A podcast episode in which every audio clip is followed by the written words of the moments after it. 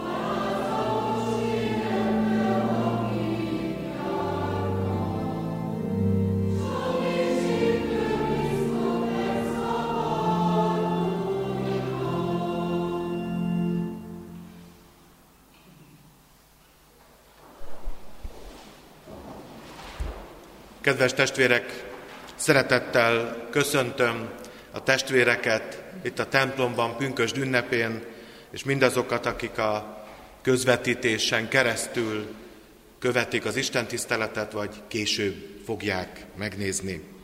Folytassuk énekléssel Isten dicséretét, hívjuk segítségül az ő szent lelkét a 234. számú dicséretnek az éneklésével, a 234. számú dicséretet énekeljük, így kezdődik, jár, kérjük Isten áldott szent lelkét.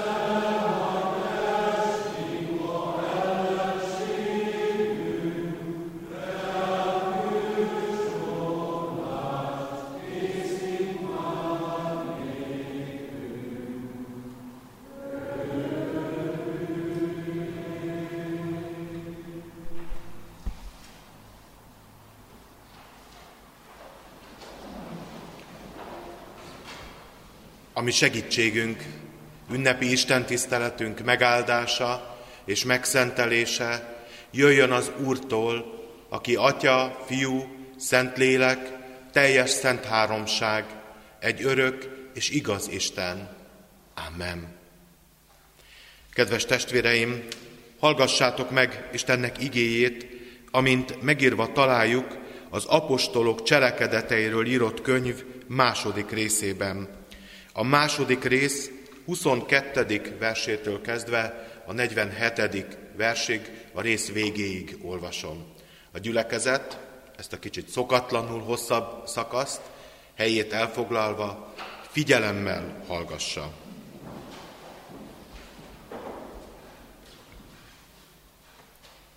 Izraelita férfiak, halljátok meg ezeket az igéket. A názáreti Jézust, azt a férfiút, akit az Isten igazolt előttetek erőkkel, csodákkal és jelekkel, amelyeket általa tett az Isten közöttetek, ahogyan magatok is tudjátok, azt, aki az Isten elhatározott döntése és terve szerint adatot oda, ti a bűnösök keze által keresztre szögeztétek és megöltétek. De őt Isten feltámasztotta, feloldva a halál fájdalmait, mivel lehetetlen volt, hogy a halál fogva tartsa őt. Mert ezt mondja róla Dávid, az Úrra tekintek szüntelen, mert jobbom felől van, hogy meg ne tántorodjam. Ezért örül a szívem, és újong a nyelvem, és még testem is reménységben fog nyugodni, mert nem hagyod lelkemet a holtak hazájában, nem engeded, hogy a szented elmúlást lásson. Megismerteted velem az élet útjait, betöltesz engem örvendezéssel a te orcád előtt. Testvéreim, férfiak, hadd szóljak nektek nyíltan ősatyánkról, Dávidról. Meghalt, eltemették, és sírja is nálunk van mind a mai napig. De próféta volt, és tudta, hogy Isten esküvel fogadta neki, hogy véréből valót ültet trónjára. Ezért előre tekintve a Krisztus feltámadásáról mondta azt, hogy nem marad a holtak hazájában, és teste sem lát elmúlást. Ezt a Jézus támasztotta fel az Isten, aminek mi valamennyien tanúi vagyunk. Miután tehát felemeltetett az Isten jobbjára, és megkapta az atyától a megígért szent lelket, kitöltötte azt. Amint látjátok is, halljátok is. Mert nem Dávid ment fel a mennyekbe, hiszen ő maga mondja, így szól az Úr az én Uramhoz, ülj jobb kezem felől, míg ellenségeidet lábod zsámolyává teszem. Tudja meg tehát Izrael egész háza teljes bizonyossággal, hogy Isten urrá és Krisztussá tette őt, azt a Jézust, akit ti keresztre feszítettetek. Amikor ezt hallották, mintha szíven találták volna őket, és ezt kérdezték Pétertől és a többi apostoltól. Mit tegyünk, testvéreim férfiak? Péter így válaszolt, térjetek meg, és keresztelkedjetek meg minnyájan, Jézus Krisztus nevében, bűneitek bocsánatára, és megkapjátok a Szentlélek ajándékát. Mert tiétek ez az ígéret, és gyermekeiteké, sőt mindazoké is, akik távol vannak, akiket csak elhív magának az Úr, a mi Istenünk. Még más szavakkal is lelkükre beszélt, és így kérlelte őket, szabaduljatok meg végre ettől az elfajult nemzedéktől. Akik pedig hallgattak a szavára, megkeresztelkedtek, és azon a napon mintegy háromezer lélek csatlakozott hozzájuk. Ők pedig kitartóan részt vettek az apostoli tanításban, a közösségben, a kenyér megtörésében és az imádkozásban. Félelem támadt tehát minden lélekben, és az apostolok által sok csoda és jel történt. Mindazok pedig, akik hittek, együtt voltak, és mindenük közös volt. Vagyonukat és javaikat eladták, szétosztották mindenkinek, ahogyan éppen szükség volt rá. Minden nap álhatatosan, egy szívvel, egy lélekkel voltak a templomban, és amikor házanként megtörték a kenyeret, örömmel és tiszta szívvel részesültek az ételben. Dicsérték az Istent, és kedvelte őket az egész nép. Az Úr pedig napról napra növelte a gyülekezetet az üdvözülőkkel. Hallottuk Isten igéjét, helyünkön maradva imádságban válaszoljunk az ő megszólítására. Urunk Istenünk, mennyei édesatyánk, hálaadással megköszönjük neked, hogy jöhettünk a te templomodba, és a te igédre figyelhetünk. Köszönjük neked, hogy megtartottál, és lehetőséget adtál arra, hogy ezen a pünkösdön az Úr asztalához járuljunk, lehetőséget adtál arra, hogyha szigorú szabályok szerint is mégis együtt legyünk ebben a közösségben. Köszönjük, hogy a veled való közösség mindig megmaradt. Hogyha nem is tudtunk így együtt lenni, a Szentlélek által mégis közösségben voltunk veled, sőt, egymással is közösségben tudtunk lenni. Köszönjük neked, Urunk Istenünk, hogy Te eledelt készítesz. Köszönjük a mindennapi eledelt, és köszönjük az igét, amelyet adsz nekünk, hogy tápláld a mi lelkünket. Urunk, Istenünk, most is emlékeztettél bennünket, hogy ígéret örökösei vagyunk, hiszen ez az ígéret, amiről Péter beszélt, nem csak azoknak szólt, akik akkor hallgatták, hanem mindazoknak, akiket elhív magának az Úr, ami Istenünk. És hiszük, hogy Te elhívtál bennünket, mindannyiunkat, hogy a Tieid legyünk, ezentúl néked éljünk és néked szolgáljunk, Elhívtál bennünket, hogy a Szentlélek által mennyei erőforrásokban részesüljünk a hívő életre, már itt, ebben a világban. Hiszük, hogy így vagyunk a tieid, és így tartozhatunk most is te hozzád. Sőt, azt ígéred, hogy nem csak nekünk szól, nem csak a most élőknek, hanem azoknak is, akik a gyermekeink, azoknak is, akik az utódaink. Maradj a mi kegyelmes Istenünk, Urunk, és szólíts meg bennünket a Te igédben. Jézus Krisztusért kérünk, hallgassd meg az imádságunkat. Amen. Kedves testvérek, Istennek az az igéje, amelynek alapján közöttetek, szent lelkének segítségül hívásával az ő üzenetét hirdetni kívánom. Megvan írva a felolvasott szakaszban, amelyből most kettő részletet szeretnék újra olvasni.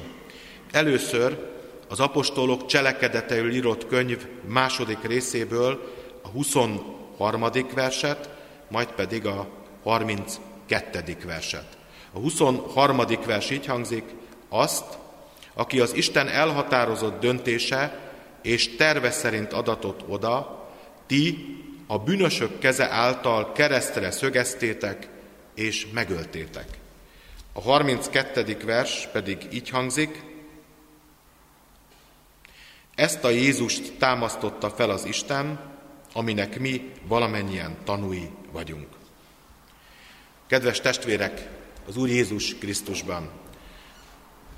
Folyamatosan haladunk tovább, amit elkezdtünk áldozó csütörtökön, kis kitérő volt vasárnap, aztán az elmúlt csütörtökön folytattuk, áldozó csütörtökön, mennybe menetellel, aztán csütörtökön Mátyás apostollá választásával, tegnap a Szentlélek kitöltetésével, ma pedig Péter pünkösdi beszédének a folytatásával, hiszen Péter pünkösdi beszédét tegnap olvastuk. Ez nem egyszerűen egy pünkösdi beszéd, ez egy prédikáció. A világtörténelem első prédikációja és igehirdetése.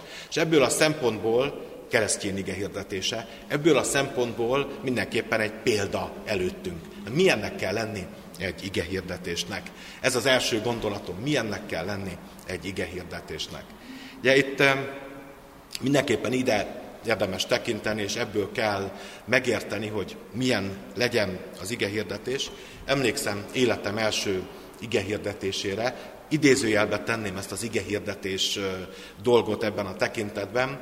Volt egy olyan alkalom a teológián, hogy déli könyörgés. Úgy kezdődött, a, elég régen volt, nem tudom most hogy van, úgy kezdődött a nap, hogy volt egy reggeli áhítat, ezt általában a nagy templomba tartottuk Debrecenbe, egy kisebb terembe vagy egy kisebb részen, és volt egy déli könyörgés, mert hogy este már mindenki ki tudja merre van, a déli könyörgés, volt egy beceneve is a déli könyörgésnek, az volt a beceneve, hogy déli nyöszörgés. Ennek az volt az oka ugyanis, hogy az elsősök kapták azt a feladatot a mi időnkbe, hogy az első évesek, hogy egy bemutatkozó áhítatot tartsanak.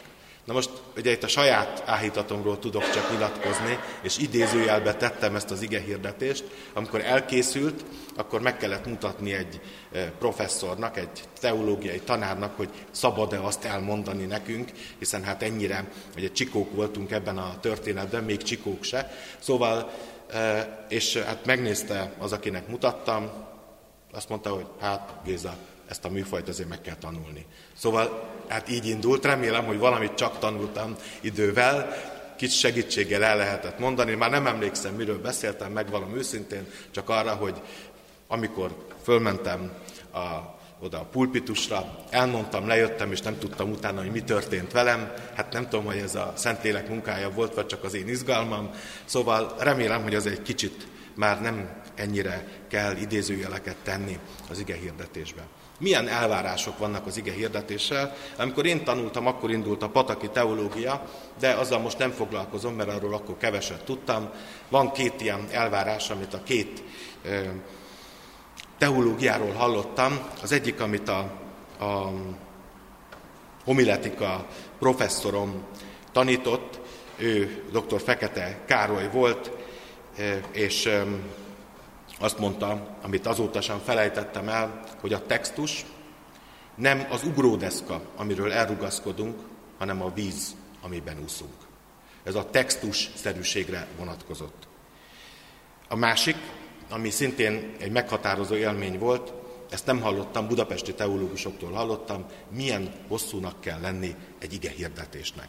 Hát ö, nyilván talán azt gondolják a testvérek, hogy Csillaghegyen egy kicsit rövidebbnek kéne lenni az ige hirdetésnek.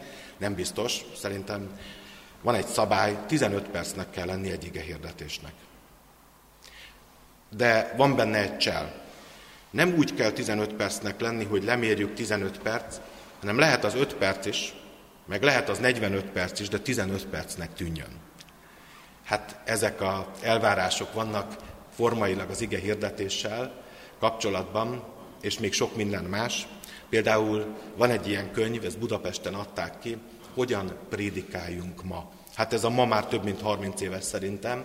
Jó kérdés. Én azt gondolom, hogy az ige hirdetésnek nagyon fontos része, hogy komolyan vegyük azt, amit itt Péter példaként állít. Hogy milyen módon vagy miről szól az ige hirdetés. Azt mondtam, már nem tudom, hogy pontosan talán tegnap vagy csütörtökön, de még most is él és áll, hogy a pünkösd is Jézus Krisztusról szól. Mi akar ez lenni? Ez is Jézus Krisztusról szól, és a pünkösdi igehirdetés is Jézus Krisztusról szól. Döntő dolog, hogy az a prédikáció, amely nem Jézus Krisztusról szól, az nem prédikáció. Az az ige hirdetés, amely nem a mi megváltásunkról, üdvösségünkről, annak az útjáról és módjáról szól, az nem prédikáció. Sokszor félreértjük, azt gondoljuk, hogy ez valami erkölcs nemesítő beszéd akar lenni, buzdító beszéd. Ezt csináljátok, ezt meg ne csináljátok. Van a Bibliában ilyen, nem állítom, nincs olyan, hogy valamit nem kell csinálni, tehát vannak dolgok, amiket a Biblia mondja, hogy azt ne, meg vannak, amiket mondja, hogy de azt meg igen, de igazából ezek a dolgok nem az első helyen vannak, ezek csak következmények. Ezek a következményei annak, hogy mi Isten gyermekei vagyunk. Tehát nem arról szól, hogy ezt tedd meg, ezt ne tedd az evangélium. Az evangélium arról szól, hogy Krisztusban bűnbocsánatunk van. Arról szól, hogy üdvösségünk van. És ebből következik az, hogyha már Istentől elnyertem az üdvösséget, akkor hát csak kíváncsi vagyok arra, hogy ez az Isten, aki nekem ajándékozta, bűnös voltam ellenére az örök életet, mit tart jónak és mit nem tart jónak, akkor csak komolyan próbálom venni az ő akaratát, és nem másokra, meg önmagamra hallgatok. Szóval ez a sorrend nagyon fontos. Néha belecsúszunk, és észrevettem magamon, hogy én is belecsúszok abba, hogy elkezdünk ítélkezni. Hű, ez nagyon csúnya dolog. Hú, milyen csúnya dolog. És az ítélkezésnek van egyébként több negatívuma. Az egyik az, hogy megveregethetem a vállam. Hát ez ő volt az, ugye? Hát én magas lóról ítélkezem fölötte, akkor én biztos jobb vagyok, nem? A másik pedig, hogy hát olyan, ami nem Istentől van, Nem Isten adja nekünk az ítélkezést.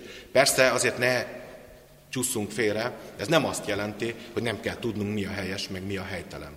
Ma nem tudjuk, mi a helyes, meg mi a helytelen, akkor hiába jövünk ide az urasztalához. Ha nem tudjuk, hogy helytelen az, hogyha nem Isten szerint élünk, akkor hiába vagyunk itt, akkor nem tudjuk megbánni a bűneinket. Mert hogy ugye az úrvacsora arról is szól, hogy mi megbánjuk a bűneinket, de örvendezünk annak, hogy mégis van kegyelem. Sőt, ez a kegyelem már megvan, és ez a kegyelem már a miénk. Tehát igazából félrecsúszunk, hogyha azt gondoljuk, hogy erkölcsöket kell tanítani, vagy ilyen alapon ítélkezhetünk bárki fölött. Az evangéliumot hirdessük. Nézzük meg, hogy mi az a három dolog, amit itt próbáltam kiemelni, ami megjelenik ebben az első ige hirdetésben. Az első, ami egy egészen megdöbbentő kijelentés, azt mondja Péter az ottani hallgatóságnak, az ünnepre összegyülekezett embereknek, azt mondja nekik, hogy ti a bűnösök keze által keresztre szögeztétek és megöltétek. És itt hadd emeljem ki azt, hogy ti.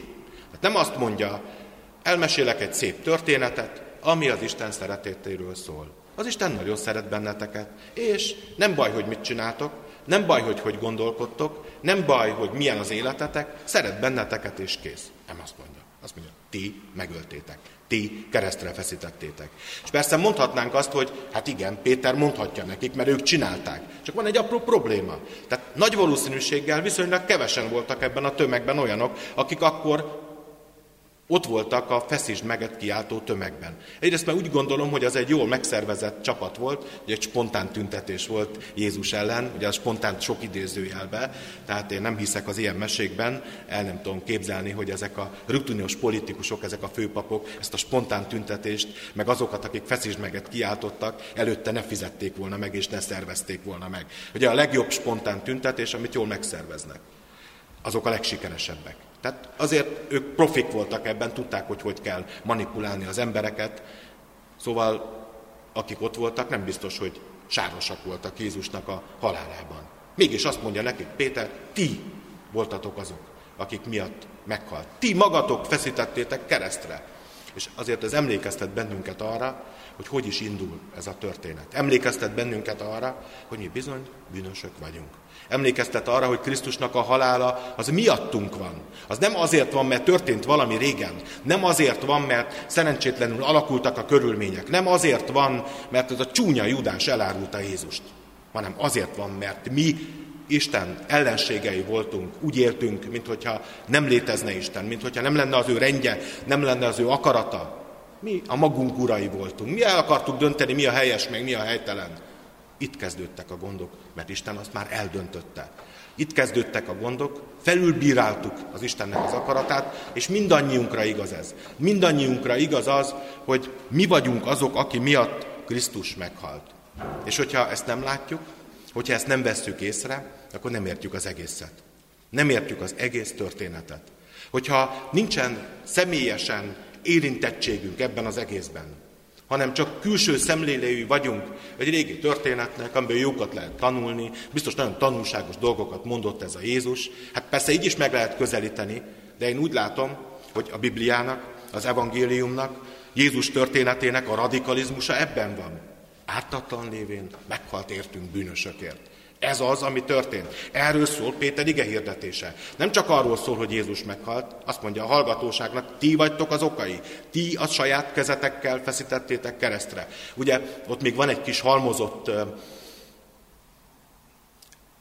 halmazati dolog is, mert hogy nem egyszerűen csak ezt tettétek, hanem a bűnösök keze által. Ugye a bűnösök, ez a pogányok, a rómaiak keze által. Tehát, hogy még inkább lehetsen fokozni ezt, amit elkövettek.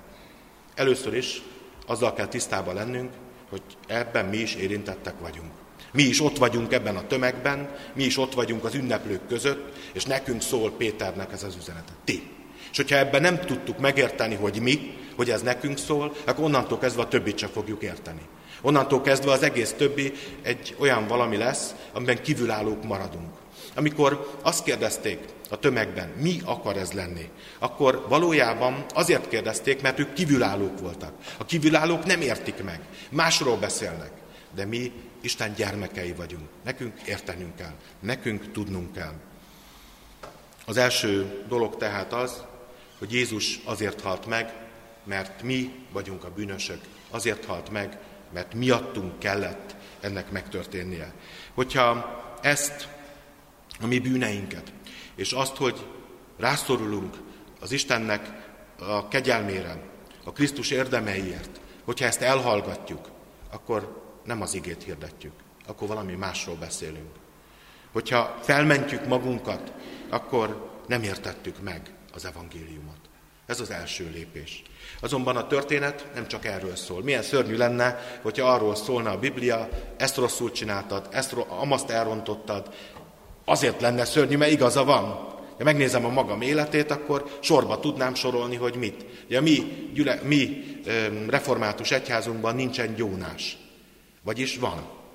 Meg szoktam kérdezni a konfirmandusoktól, hát a templomban járók azoktán tudják is, akik nem nagyon járnak, hiába biztatjuk őket, ők talán nem, hogy hol van gyónás a templomban. Mikor van gyónás? Ma jön nem sokára az úrvacsorai liturgiába, a közös bűnvallás.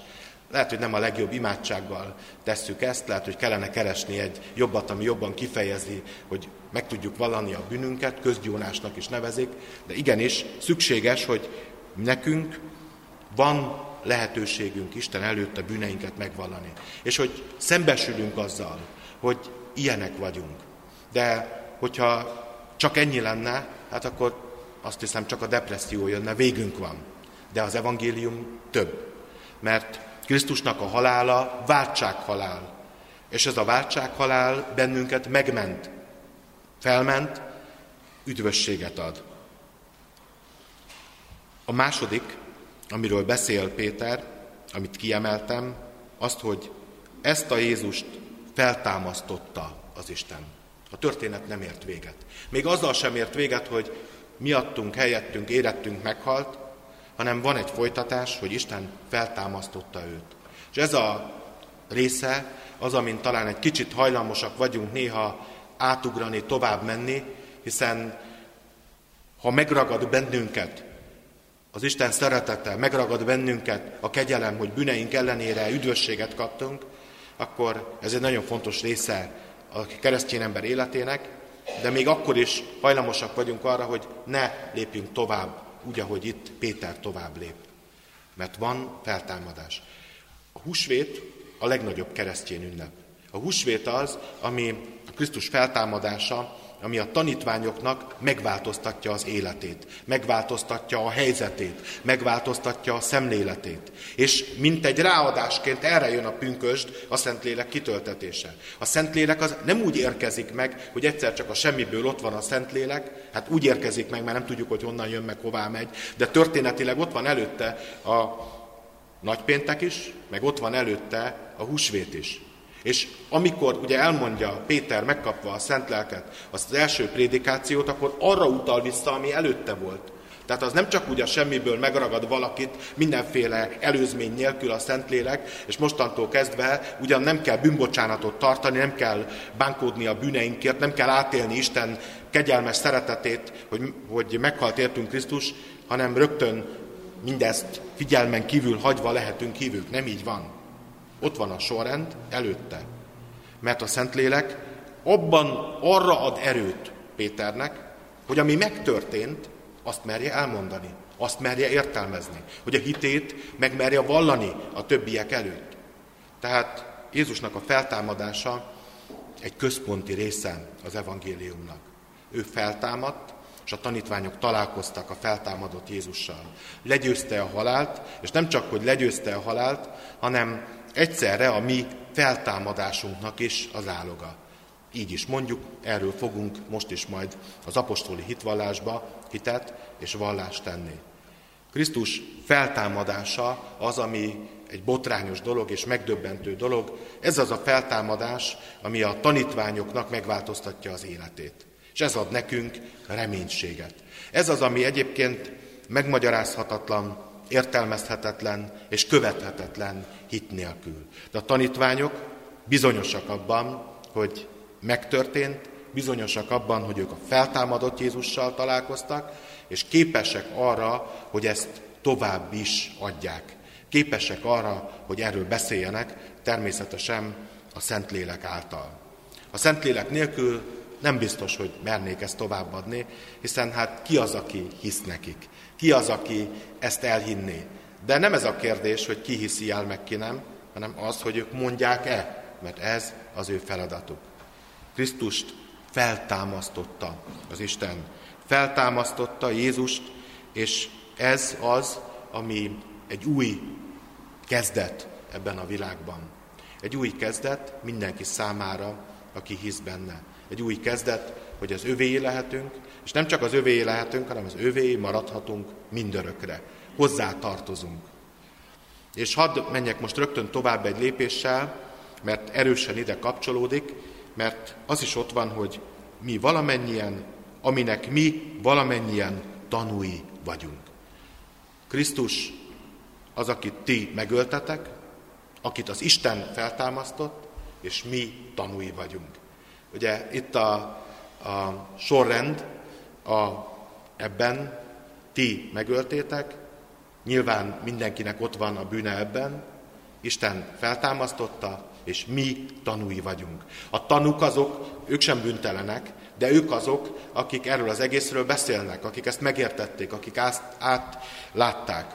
Ugye akkor, amikor a mennybe menetel van, az apostolok cselekedeteinek az első részében, a nyolcadik versben azt mondja Jézus, hogy tanúim lesztek. Most ez a mi tanúi vagyunk, erre utal vissza, hogy betöltik ezt a küldetést a tanítványok, hogy tanúk lesznek, hogy beszélnek róla. Érdekes, hogy e, itt Lukács, ő a szerzője az apostolok cselekedeteiről írott könyvnek, itt Lukács nem arról beszél, hogy menjetek és tegyétek, hanem arról beszél, egy egészen másfajta kényszer jelenik meg, ez a kényszer pedig, hogy tenniük kell. Tanúim lesztek. Jézus nem azt mondja, hogy legyetek tanúim. Ha gondoljátok, el van döntve, tanúk lesztek. Ti lesztek azok, akik ezt hirdetni fogjátok. Itt is nagyon határozottan hangzik, de számomra ez a tanúságtétel még egy fontos üzenettel bír. A tanúságtétel azzal az üzenettel bír, én úgy gondolom, hogy aki ezt látta, aki ezt hallotta, annak erről beszélnie kell. Annak ezt tovább kell adnia. De csak ennyi. Nincs több dolga. Nem kell senkinek lyukat beszélni a hasába, nem kell senkivel erőszakoskodni, ők tanúk. Elmondják, ez történt. És hogyha ha elmondják, akkor annak van következménye. Hát valami, vagy azt, hogy majd máskor meghallgatunk, mint mondták Pálnak Aténba, hát ez nagyon érdekes, de majd egyszer még talán meghallgatunk, vagy az a következménye, hogy némelyek felháborodnak, mint majd később látni fogjuk, Pálapostolnak a missziója nyomán meg akarják ölni. Ugye másik, van egy másik ilyen történet, ezt egy kollégától hallottam, hadd vessem közbe itt a nehéz tanításban, hogy milyen egy jó prédikáció, ugye még egy ilyen dolog. De azt mondja, hogy történjen valami utána. Vagy verekedés, vagy megtérés, de valami legyen. Hát nem tudom, hogy hogy lesz most az Isten tisztelet után, hogy futnom kell, vagy más, de valami legyen. Hát, ha lesz valami. Szóval mi történik? Történik-e valami? Történik-e valami a következményként? Azt gondolom, hogy ez már nem a mi dolgunk. A mi dolgunk az, hogy elmondjuk. A mi dolgunk az, hogy úgy éljünk, hogy megéljük, hogy ragaszkodjunk hozzá. Nem a dolgunk, hogy elítéljük azokat, akik nem lesznek Isten gyermekei ennek a hatására. Nem a mi dolgunk. A dolgunk, hogy imádkozzunk értük. Nem a mi dolgunk, hogy azt tegyük, úgy gondoljuk, hogy ha nincsen eredménye, akkor rosszul csináltuk. Mert nem annak kell megfelelni az eredménynek, hanem annak kell megfelelni, amit az Isten ránk bizott. Ugye azért ez a Péter egy ügyes fiú volt, nem? Három ezer embert tért meg. Hát, hogyha összesen, egész életemben 300 ember megtérne az ige hirdetés nyomán, hát akkor is már milyen nagy csuda dolog lenne. Egyetlen prédikációval, 3000 ember. Akkor az összes többi ige hirdetés, ahol nem mérhető szám szerint az, hogy hányan lettek Isten gyermekei, akkor az már csapni való, az már nem ér semmit. Azt gondolom, hogy nem ettől függ. A mi dolgunk, hogy bizonyságot tegyünk. A mi dolgunk, hogy őszintén, legjobb tudásunk szerint, legjobb akaratunk szerint Isten gyermekeiként éljünk ebben a világban. A következmény a többi rész nem a mi dolgunk. Nem a mi dolgunk ezt számunk kérni. Persze igyekeznünk kell ezt a lehető legjobban csinálni. Minden tekintetben. De nem ettől függ. Nem a retorikai fogásoktól függ. Nem attól függ a prédikációnak az, e, a következménye, hogy mennyire vagyunk szuggesztívek, és mennyire vagyunk meggyőzőek. Azt gondolom elsősorban hitelesnek kell lenni. Hitelesnek, Isten gyermekének, hozzá ragaszkodónak, és róla bizonyságtevőnek. Mert mi történik? Péter nagyon radikálisan fogalmaz. És a Szentlélek elvégzi az emberekben a változtatást. Mit, mond, mit jelent az, hogy radikálisan fogalmaz? Se Jézus, se Péter nem egy forradalmár. Ezt, tegyük tisztába gyorsan, nem is beszélünk róla többet, erre már nincs idő. De az igen, hogy nem hallgatják el, hogy Krisztus a bűnösök miatt halt meg. Nem hallgatják el, hogy a mi bűneink miatt halt meg. Nem hallgatják el, hogy megtérés nélkül nincs új élet. Nem hallgatják el, hogy ahhoz, hogy üdvözüljünk, ahhoz meg kell bánni a bűneinket, és el kell fogadnunk a bűnbocsánatot, Isten gyermekeivé kell lennünk. Lehet szép beszédeket mondani. Lehet arról beszélni, hogy milyen csodálatos dolgok vannak ebben a világban. Meg hogy hogyan kell élni, meg mit kell csinálni, meg mi az, amit rosszul teszünk, és mi az, amit másként teszünk. De hogyha ez nincsen benne, hogyha ez az őszinte szó nincsen benne, akkor nem tanúi vagyunk az Istennek. Tanúk legyetek. És ebben a tanúskodásban ott van az is, hogy amikor ezt eh, mondja Péter, hogy ők tanúi, akkor az, van, az is benne van, hogy mindegy, hogy ki mit mond. Nem könnyű ez a tanúskodás, kedves testvérek. Mert miről szól a tanúskodás? Arról, hogy Jézus feltámad. Hát azért gondoljunk bele, hogyha valaki jönne velünk szembe, és azt mondaná, hogy ismerek valakit, aki meghalt, de feltámadt. Mit gondolnátok róla? Őszintén. Mit gondolnátok róla?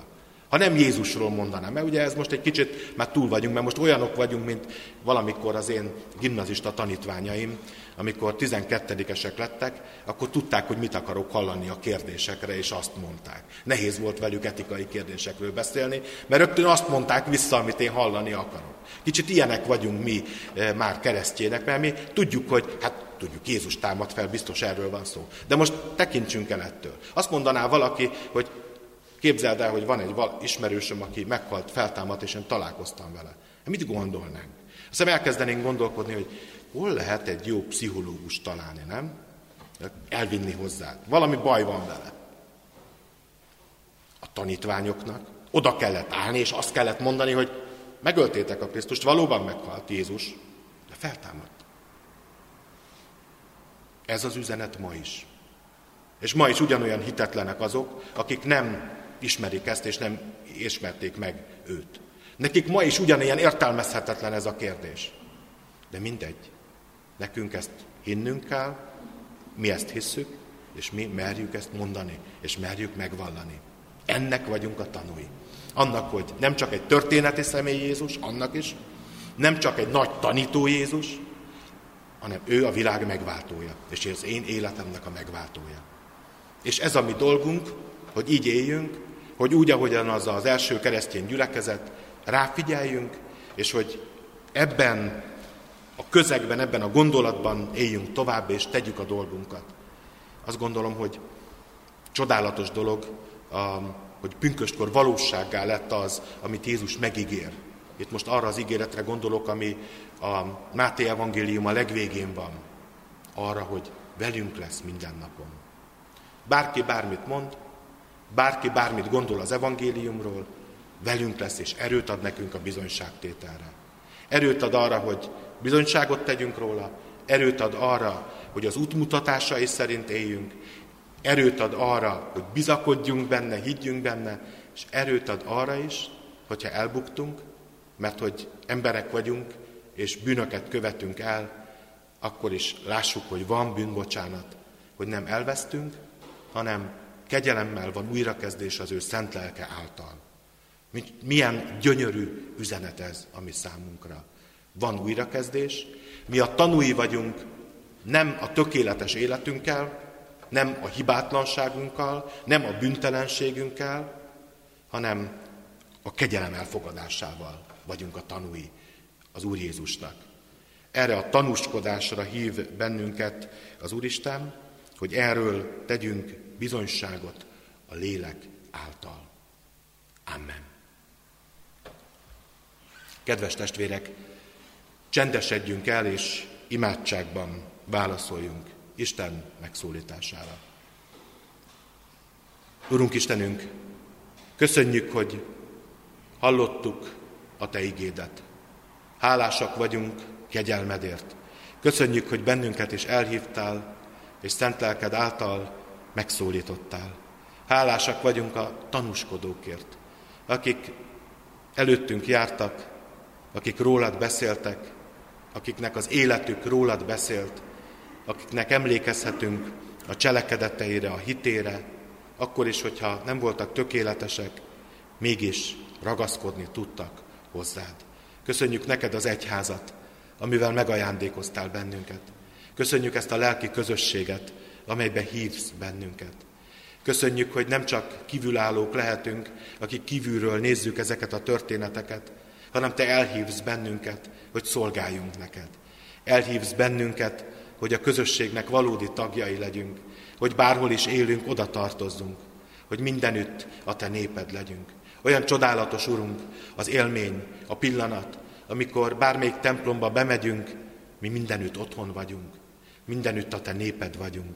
Kérünk, erősíts meg ebben, hogy legyen bennünk meg a vágyakozás a veled való találkozásra, és arra, hogy a Te néped tagjai között neked éljünk, és a Te akaratodat kövessük. Urunk, köszönjük, hogy megbocsátod a védkeinket. Köszönjük, hogy nem attól függ a szereteted, hogy mi mit nyújtunk, milyen a teljesítményünk, hanem egyedül attól, hogy a tieid vagyunk, és te elhatároztad, megtartasz bennünket. Urunk, őrizd meg, erősíts meg bennünket. Köszönjük, hogy a tieidként jöhetünk hozzád imádságban. Urunk, annyi minden van, olyan hosszan sorolhatnánk a kéréseinket, és köszönjük, hogy sorolhatjuk is. Köszönjük, hogy elét hozhatjuk a félelmeinket, elét hozhatjuk az aggodalmainkat, sokféle békétlenségünket, elét hozhatjuk szomorúságunkat, reménységünket. Urunk, olyan jó, hogy előtted igazán őszinték lehetünk, és nem kell alakoskodnunk, és akár még ki is fakadhatunk. Köszönjük, hogy így mehetünk hozzád, és ilyen kapcsolatunk lehet veled. Urunk, imádkozunk most, imádkozunk legelőször is magunkért és szeretteinkért, azokért, akik körülöttünk vannak, akik fontosak a számunkra. Légy kegyelmes hozzánk. Imádkozunk a mi református egyházunkért, bizonyságtételéért ebben a világban. Imádkozunk minden keresztény közösségért. És elét hozzuk mennyei édesatyánk, a trianoni évforduló századik, a trianoni diktátum századik évfordulójához közeledve a mi magyar nemzetünket is. Urunk, köszönjük, hogy megőriztél bennünket. Látjuk a viharokat, látjuk a nehézségeket, ismerjük, de köszönjük, hogy felismerhetjük, hogy mindezek ellenére Te vagy kegyelmes és megtartó Istenünk.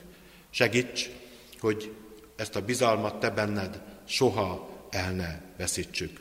Így imádkozunk, Urunk Istenünk, egyházunk, népünk, országunk vezetőiért. Légy kegyelmes, és adjál bölcsességet nekik, és add meg, hogyha nem ismernek téged, akkor ismerjenek meg, ismerjék meg az evangéliumot, és találjanak rád.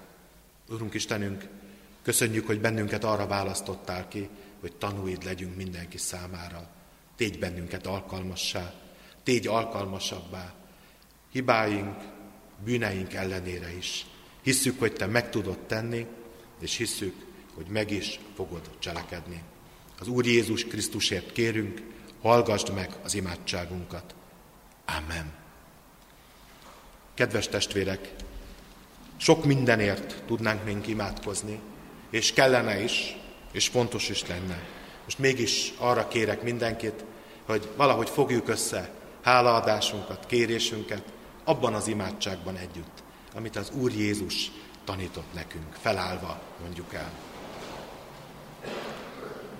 Mi atyánk, aki a mennyekben vagy, szenteltessék meg a te neved. Jöjjön el a te országod, legyen meg a te akaratod, amint a mennyben, úgy a földön is. Mindennapi kenyerünket add meg nekünk ma, és bocsásd meg védkeinket, miképpen mi is megbocsátunk az ellenünk védkezőknek. És ne vigy minket kísértésbe, de szabadíts meg a gonosztól, mert tied az ország, a hatalom és a dicsőség mindörökké. Amen. Hirdetem az adakozás lehetőségét, tudva a jókedvű adakozót szereti az Isten.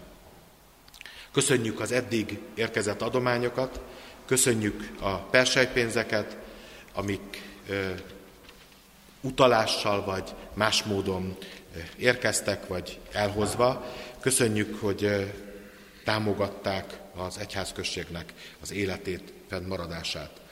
Szeretettel hirdetem legelőször is, hogy a ránk következő vasárnap Isten tiszteletet tartunk, a megszokott védő intézkedések megtartása mellett, és közben ugyanígy folytatni fogjuk az Isten tiszteleteknek a közvetítését. Ezt nem csak a ránk következő vasárnapra hirdetem, hanem minden következőre, egész addig, amíg más információ nem érkezik.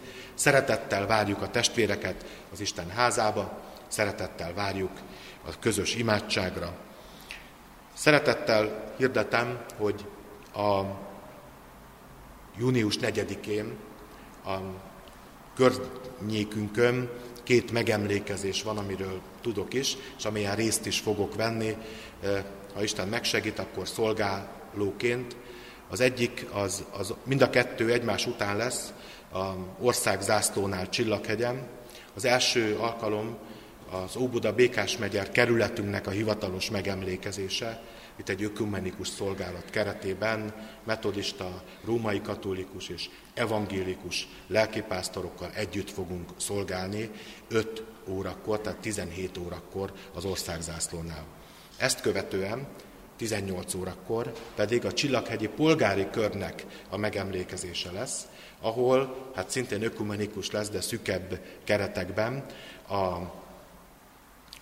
Lehel utcai plébános úrral fogunk együtt szolgálni a, ezen az alkalommal, legalábbis egy részében. Itt azt tudom, mi azt nem tudom még, hogy az előzőnél mi a rendszer, itt tudom, mert benne van a meghívóban, hogy Varga Mihály miniszter úr fog beszédet mondani, és a végén van egy egyházi áldás, egy kis lezárás. Szeretettel várjuk a testvéreket ezekre az alkalmakra is, egyrészt, mert hát nemzetünknek ez egy fontos eseménye, még hogyha nem is a legjobb eseménye, sőt volt, másrészt a mi területünkön is van, illetve hát örülök, hogyha ismerős arcokat fogok látni ott. Köszönöm szépen. Záróénekünk a 195. dicséret, áldjuk Istent végével, mind a három verset fogjuk énekelni, utána egy záró áldás, és végül nemzeti imádságunk, a himnusz következik.